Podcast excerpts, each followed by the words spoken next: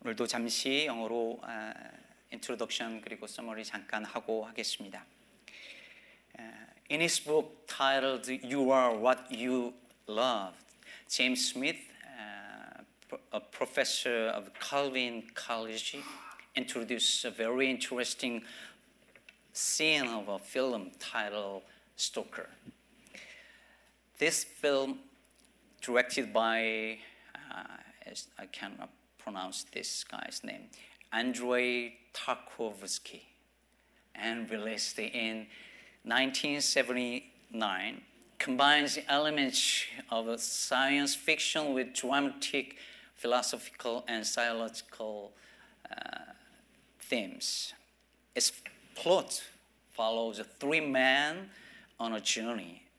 A professor, a writer, and a stalker who serves as their guide. As we begin, uh, the destination is hidden in uh, mystery. We don't know yet where they are going, but eventually we learn that Stoker, the guide, is leading these men to the zone, and more specifically to the room in the zone. What had led them is Stoker's promise. He tells them they will achieve their heart's desire in the room. In the room, their dreams will come true. You get exactly what you want. Finally, here we are. This is the most important moment in your life.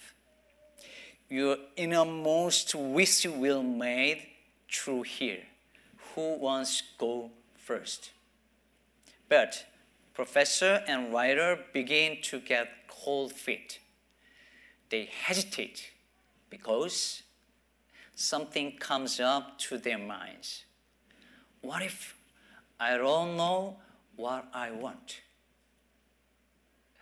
In other words, what if they don't want what they think? The reason why this author introduced this story to us is very clear. Sometimes we don't want to do what we think we want to do.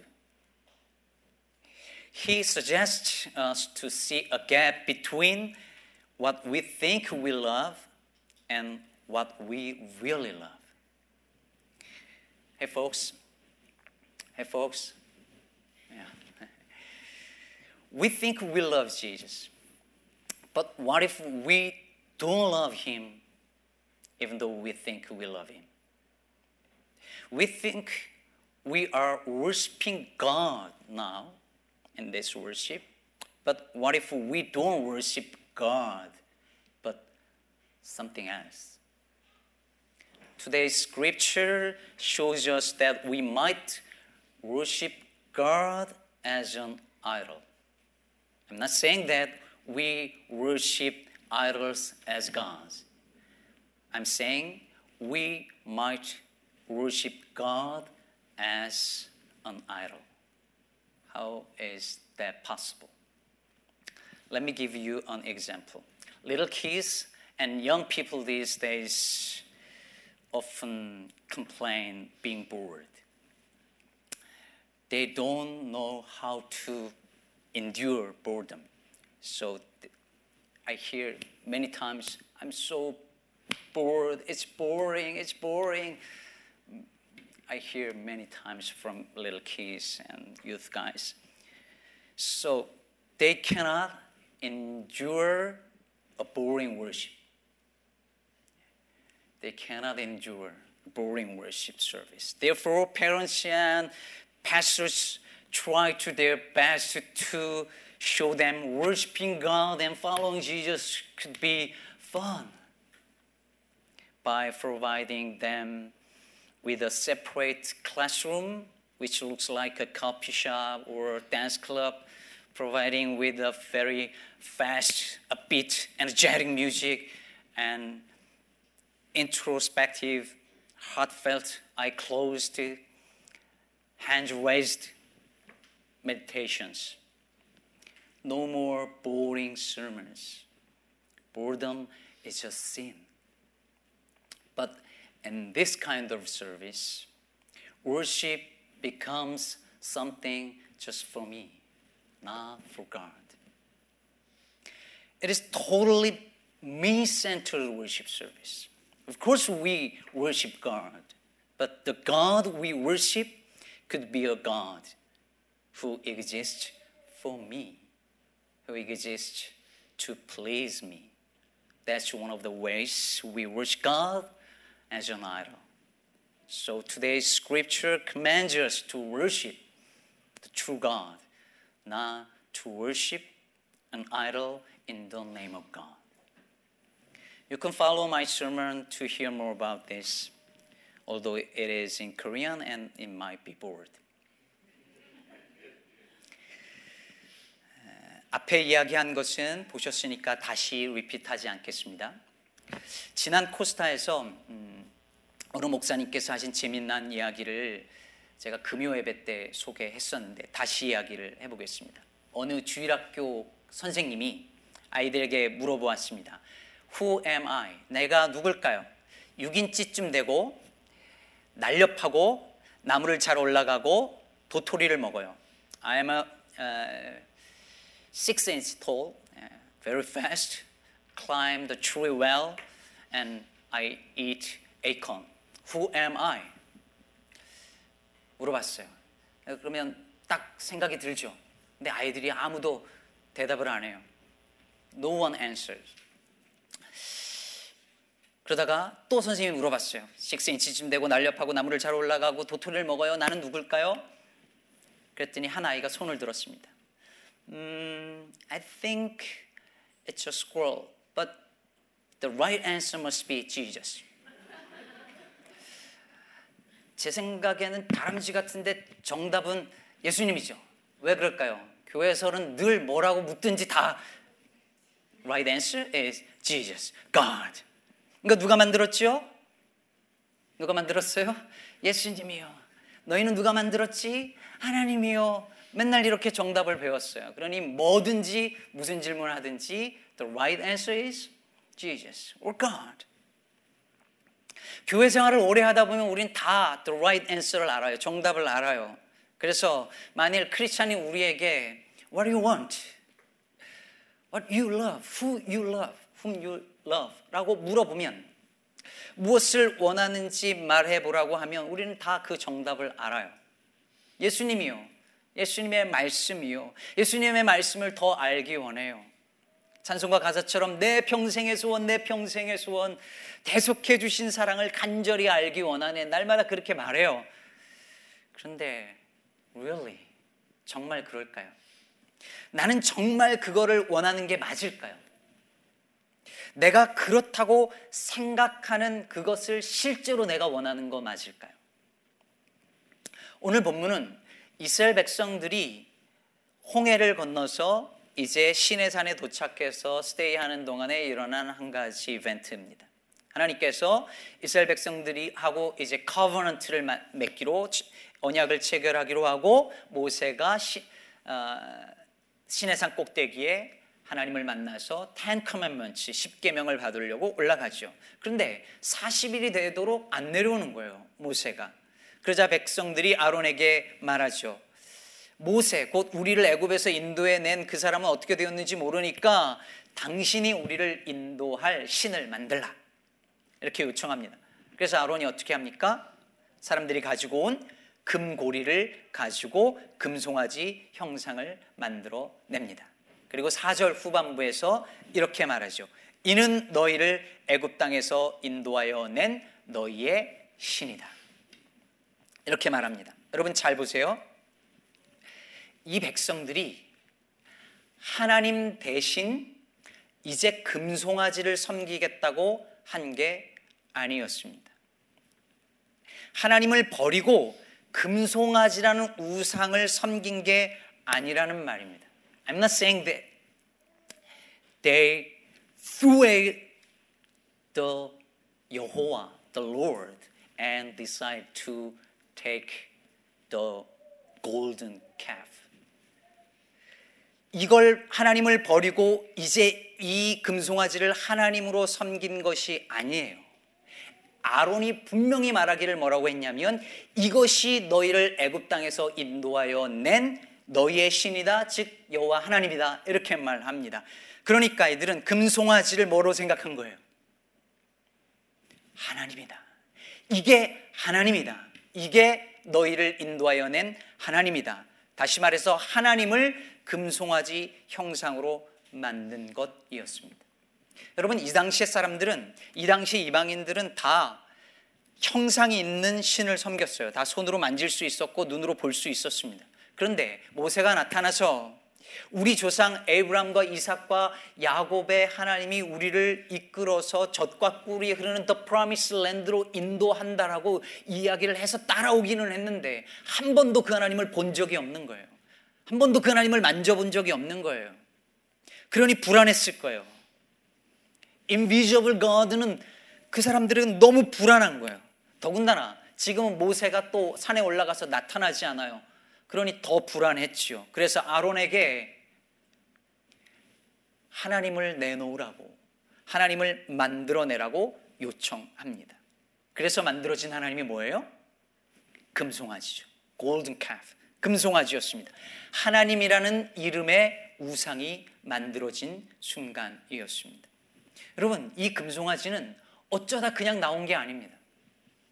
그 백성들이 마음속으로 하나님은 이런 존재야. 하나님이 이렇게 생겼어. 아니, 하나님은 이런 존재이어야 된다고 생각했던 그들의 그 wish가, 그 desire가 project 돼서 그래서 나온 거예요. 그게 바로 금송아지였습니다. 그 금송아지가 정말로 그들이 원했던 하나님의 모습이었던 것이죠. 그러면 왜 하필이면 금송아지였을까요? 무슨 아름답게 생긴 천사였을 수도 있고 아니면 착하게 생긴 사람의 얼굴일 수도 있었고 굳이 동물로 표현하자면 독수리도 있고 사자도 있고 말도 있고 양도 있는데 왜 하필이면 금송아지였을까요? 금송아지는 그 당시에 이방 사람들이 주로 섬기던 특히 가나안 사람들이 주로 섬기던 우상 아이롤이었습니다. 이 우상은 풍요와 즉 wealth and abundant의 신이었어요. 그 금송아지에게 빌면 그들이 강하게 되고 풍요롭게 되고 잘 살 수 있다라고 믿었던 것이죠. 그래서 그 앞에 예배했습니다. 여러분, 이게 뭘 의미할까요? 이스라엘 백성들이 하나님을 금송아지 형상으로 만들었다는 것이 뭘 말해 줄까요? 하나님이 금송아지 우상처럼 그들에게 wealth, power, abundance를 가져다 주는 그 풍요의 신이 되기를 바랬던 것이죠. 그들이 마음속으로 정말 원했던 게 무엇인지가 다 드러나는 순간이었습니다. 여러분 이스라엘 백성들이 애굽에서 나와서 홍해를 건너서 시내산에 딱 도착했을 때 하나님이 이렇게 말씀하세요. 너희가 내 말을 잘 듣고 내 언약을 잘 지키면 너희는 모든 민족 중에서 내 소유가 되고 너희는 제사장 나라가 되고 거룩한 나라가 될 것이다. 그랬을 때 백성들이 어떻게 반응하죠? 일제히 그들이 하나님 앞에 반응하면서 여호와께서 명령하신 대로 우리가 다 행하겠습니다. 이렇게 말합니다. 제사장 나라, 거룩한 나라가 되겠다는 거예요. 그런데 아니었습니다. 제사장 나라, 거룩한 나라가 되기를 원한다고 생각했을지는 모르겠지만 실제로 마음속에 있는 것을 끄집어 내놓고 보니까 그들이 원했던 건 그게 아니라 그냥 풍요롭게 잘 먹고 잘 사는 것이었습니다. 그들이 예배하고 싶은 하나님은 이 광야에서 고생시키는 하나님이 아니라 힘과 부를 가져다 주는 금송아지였던 것이죠. 그들을 젖과 꿀이 흐르는 The Promised Land로 인도해 주는 신이라면 그게 여호와 하나님이든 그게 금송아지든 아무 상관 없었던 거예요. 여러분 우상이 도대체 뭘까요? 지난주 새벽 기도 시간에도 잠깐 말씀드렸는데 우리는 타 종교인들 other religious people들이 믿는 그 God, 그 신이 우상이라고 생각해요. 그래서 부끄러운 얘기지만 한국 사람들이 절에 가서 어떻게 합니까? 그 불상에다가 낙서하고 그것을 깨뜨리고 훼손하잖아요. 한국 산에 가면 절 있는 곳에 뭐 벽에다가 빨간 글씨로 십자가 이렇게 그려놓고 할렐루야 써놓고 여러분 그런 거 자주 볼 수 있어요. 왜 그래요? 그게 우상이다 이렇게 생각한 거예요. 그런데 성경을 보면 그게 우상일 수 있죠. 그런데 성경에 보면 하나님이 우상 숭배한다고 분노하실 때에 이방 사람들이 자기 신을 숭배한다고 심판하신 것이 아니었습니다. 하나님의 백성들이 하나님 앞에서 우상을 섬길 때 하나님은 언제나 분노하셨고 그것을 심판했어요. 가나안 민족들이 바알을 섬긴다고 심판하신 것이 아니라 이스라엘 백성들이 하나님도 섬기고 바알도 섬긴 게 문제였습니다. 예수 믿는 사람들이 크리스찬들이 예수님도 예배하고 머니, 만몬 그 돈의 신도 섬기는 그것이 진짜 idolatry 우상 숭배라는 말입니다. 그런가 하면 이렇게 우상을 잘못 이해하는 분들이 있는가 하면 이보다 조금 더 고상한 분들은 우상을 이렇게 생각해요. 하나님보다 더 사랑하는 어떤 것이라고 생각합니다. 그렇게 배웠어요. 틀린 말은 아닌데. 자, 내가 하나님보다 뭘 더 사랑하지? 생각을 곰곰이 해보니까, 아, 골프구나. 아, 축구네? 생각이 든 거예요. 그래서 골프 치러 갈 때마다 축구하러 갈 때마다 guilty feeling이 막 느껴지는 거예요. 그래서 게임을 하면서도 혹시라도 내가 조금 오버해서 이 골프나 이 축구를 하나님보다 더 사랑하면 어떡하지? 라고 생각이 들면서 그 골프나 축구를 하나님보다 조금 덜 사랑하려고 최대한 노력을 합니다. 홀 인원을 하고 아니면 고울을 딱 듣고 나서도 막 기뻐하다가 아 하나님보다 내가 더 이거를 사랑하거나 기쁘면 안 돼라고 최대한 기쁨을 막 자제해요.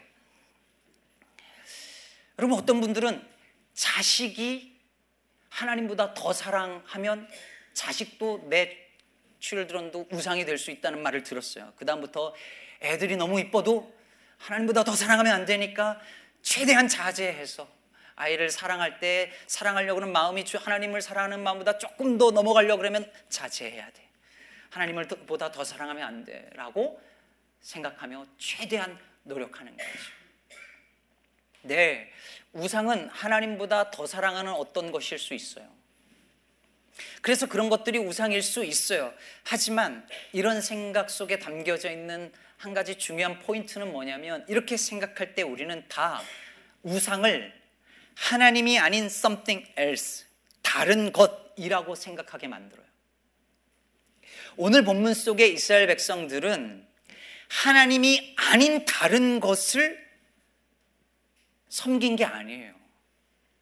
하나님을 금송아지로 만들어 놓고 하나님을 섬긴 거죠.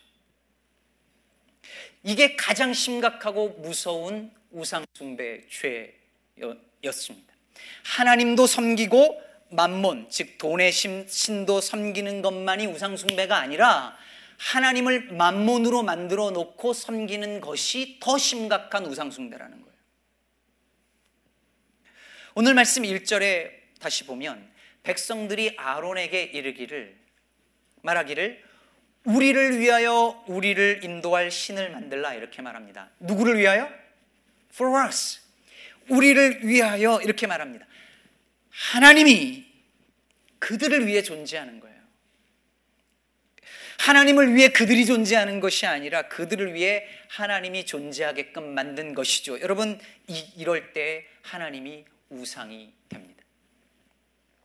우리가 하나님을 내가 원하는 어떤 존재로 만들고 내 필요를 채워주는 존재로 만들 때 나는 하나님을 우상으로 만드는 거예요. 내 테이스트에 맞는 하나님, 내 취향에 맞는 하나님, 내 경험과 내 월드뷰에 내 세계관에서 조금 도 벗어나지 않는 하나님. 내가 필요할 때는 내 곁에 계시다가 내가 필요 없을 때는 조금 더 저 떨어뜨려 놔도 괜찮은 하나님. 이게 바로 하나님이라는 우상입니다. 그래서 우리는 하나님을 계속 하나님이라고 부르고 예수님을 계속 예수님이라고 부르면서 예배할지라도 예수님이 나를 위해서 십자가에 죽으셨다라고 계속 말할지라도 여전히 하나님을 아이로 우상으로 섬길 수 있는 거예요. 평생 신앙생활하고 교회에서 봉사하고 수없이 예배 드렸는데 그래서 나는 예수 믿는 크리스천이라고 생각했는데 훗날 내 속에 있는 것을 꺼내어서 보니까 내가 예수라는 이름의 금송아지를 골든 캐프를 섬기고 있었다라고 한다면 여러분 그것이 얼마나 끔찍한 일일까요? 그래서 사랑하는 여러분 그래서 예배가 중요한 것입니다. 여러분 우리는 예배를 통하여서 우상과 싸웁니다. 돈이라는 우상, 권력이라는 우상, 음란함이라는 우상, 가족이라는 우상일 수도 있고 이데올로기라는 우상, 우상일 수도 있습니다. 때로는 릴리전이 우리의 우상이 될 수도 있습니다. 하지만 우리가 오늘 이 예배 시간에 가장 치열하게 싸워야 할 우상은 하나님이라는 이름의 우상입니다. 우리가 우리의 desire로 인해서 우리의 욕망에 따라서 만들어낸 하나님이라는 우상과 우리는 매일 싸워야 하는 것입니다. 여러분에게 이제 묻겠습니다. 여러분은 지금 살아계신 하나님께 예배하고 있을까요? 아니면 내가 만들어낸 하나님이라는 우상에게 예배하고 있을까요? 오늘 본문에 보면 아론이 금송아지를 만들고 이는 너희를 애굽 땅에서 인도하여 낸 너희의 신이다라고 말하고 그 앞에 제단을 쌓고 공포를 해요. 내일은 여호와의 절일이니라. 내일은 하나님 예배하는 특별한 절기니까 우리 내일 예배드리고 잔치를 벌이자, 페스티벌 하자 이렇게 말한 것이죠. 그래서 그 백성들이 그 다음 날 아침에 일찍 일어나서 번제를 드리고 화목제를 드리고 하나님 앞에서 예배하고 온 백성이 앉아서 먹고 마시고 일어나서 춤추며 뛰어놉니다. 여러분 5절과 6절만 보면 얼마나 은혜스러운 예배의 모습인지 모릅니다. 진짜 예배 같아요. 예배가 얼마나 액티브하고 즐거워 보입니까? 얼마나 예배 드리고 싶었으면 아침 일찍 일어났을까요? 오늘 예배 드리고 싶어서 아침 일찍 일어난 분들 계십니까? 예, 어젯밤 천둥 소리를 일찍 깨신 분들은 계시겠지만 여러분 이 예배 모습을 보니까 예배를 너무 좋아하고 예배를 지루해하는 사람도 없고 예배 시간에 늦은 사람도 없어요. 심지어 친교 시간도 풍성하고 즐거워 보입니다. 이 은혜로워 보이는 예배를 이 사람들은 여호와 하나님께 드리는 예배라고 굳게 믿었습니다. 진짜 믿었어요. 이 예배는 하나님께 드리는 예배라고. 그런데 아니었잖아요. 여러분 이것은 우리가 아무리 은혜롭고 열심히 예배해도 그것이 하나님이 아니라 하나님이라는 이름의 우상에게 드리는 예배일 수 있다는 사실을 보여주는 것입니다. 그러면 어떻게 하면 좋을까요? 이걸 어떻게 하면 좋을까요? 그런 예배가 되지 않기 위해서 우리는 어쩌면 좋을까요? 여러분, 우상 앞에서 드리는 예배에는 특징이 있습니다. 사람들이 여러분 어떤 우상을 이렇게 만들어 놓고 이 우상을 섬기는 데는 이유가 있어요. 왜냐하면 이 우상은 눈에 보이고 만질, 만질 수 있어요. 그러니까 내 지금 상황과 형편과 감정에 맞게 이걸 컨트롤할 수 있어요. 내가 원할 때는 예배하고 원하지 않을 때는 원하지 않을 땐 예배하지 않아요. 그래도 괜찮아요. 어차피 내가 원하는 모습으로 만든 우상이니까 신이니까 예배도 내가 원하는 스타일로 내가 원하는 때 내가 원하는 장소에서 예배할 수 있다고 믿어요. 여러분 오늘날 예배하는 사람들의 자주 하는 말을 들어보세요. 뭐라고 표현하냐면 교회 갈 때 이렇게 말해요. 어떤 예배 갈 때 오늘 나 은혜 받으러 가. 은혜 받으러 가. 예배 끝난 다음에도 아, 오늘 은혜 만빵이었어. 뭐, 은혜 받았어. 아, 오늘은 예배가 은혜가 안 됐어. 이런 이런 말을 써요. 여러분 예배의 중요한 목적을 뭐라고 생각하는 거예요? 내가 예배 받 내가 은혜 받는 것 이게 중요한 예배의 목적이라고 생각하는 거예요. 그래서 내가 은혜 받지 못했다고 생각하면 아니 정확하게 말해서 feeling이 내가 은혜 받은 감정이 감동이 생기지 않으면 예배가 별로였다고 생각해요. 여러분, 예배에서 은혜 받는 건 중요하지만 그것이 예배의 일차적인 목적은 아닙니다. 예배는 하나님께 영광을 돌리는 거예요. 아, 교회 와가지고선 찬양하고 기도 빡세게 했더니 마음이 그냥 시원해지고 스트레스도 확 풀리고 아, 너무 좋아. 너무 좋은 일이죠. 그러나 그게 우리의 찬양과 기도의 목적일 수는 없습니다. 내 마음이 시원해지지 않아도 아니 오히려 내 마음이 무거워져도 하나님은 예배 받으셔야 합니다. 성찬식을 holy communion을 자주 하거나 자주 하자고 하면 흔히들 이런 말을 해요. 성찬식을 자주 하니까 이게 자꾸 그냥 형식적이 되고 그냥 성찬을 대할 때 이렇게 마음에 어떤 이런 feeling이 안 생기고 감동도 없고 원래 성찬식을 할 때는 막 뭔가 감동의 물결이 막 쓰나미처럼 밀려오고 그리고 막 눈물도 막 나고 해야 되는데 이거 너무 자주 하니까 그런 감정이 안 생겨요. 그냥 가끔 했으면 좋겠어요라고 말해요. 그 말에도 일리가 있어요. 그러나 여러분 예배는 내 마음에 그런 감동이 있든 없든 드리는 것입니다. 내 마음에 그런 감정이 생기느냐 안 생기느냐가 예배를 드리느냐 마느냐 성찬을 통해서 주님의 몸과 피를 먹고 마시느냐 아니냐를 결정하는 기준이 될 수 없습니다. 예배는 나를 위한 것이기 전에 주님을 위한 것이기 때문입니다. 아까도 말했지만 요즘 아이들이 가장 못 참는 게 보링한 것입니다. 제가 미국 와서 제일 많이 아이들로부터 교회에서든 어디서든 아이들로부터 가장 많이 들은 영어 단어는 It's not fair, It's boring 이 두 단어였습니다. 늘 언제나 아이들은 It's not fair, I'm bored, It's boring. 다 참아도 모든 건 다 참아도 지루한 것을 못 참는 것이 요즘 아이들이죠. 그래서 예배도 지루하면 못 견딥니다. 어른들과 같이 예배드리는 시간이 이게 한국말이어서 문제가 아니라 이게 지루한 것이 가장 큰 문제죠. 재미가 없어요. 그래서 어른들은 많은 교회들이 다 어떻게 하냐면 학생들이 재미가 없어서 교회를 떠날까봐 어떻게든 재밌게 만들어 주려고 합니다. 교회를 세퍼레이트된 클래스룸에다 딱 놓고 그 예배 공간을 뭔가 재밌어 보이게 만들어요. 커피숍처럼 딱 만들어 놓습니다. 그리고 지루하지 않게 예배를 디자인해요.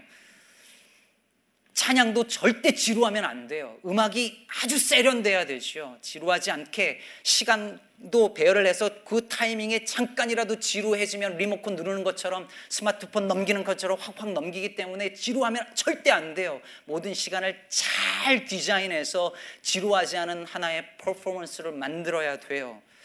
여러분, 이런 것들도 때로는 필요하겠죠. 그러나 이런 식의 예배를 드리면서 아이들의 마음속에 우리의 마음속에 뭐가 생겨날까요? 예배가 God centered가 아니라 me centered. 나 중심의 예배가 됩니다. 하나님을 기쁘시게 하는데 목적이 있는 것이 아니라 나를 만족시키는 것이 예배여야 한다고 생각하게 됩니다.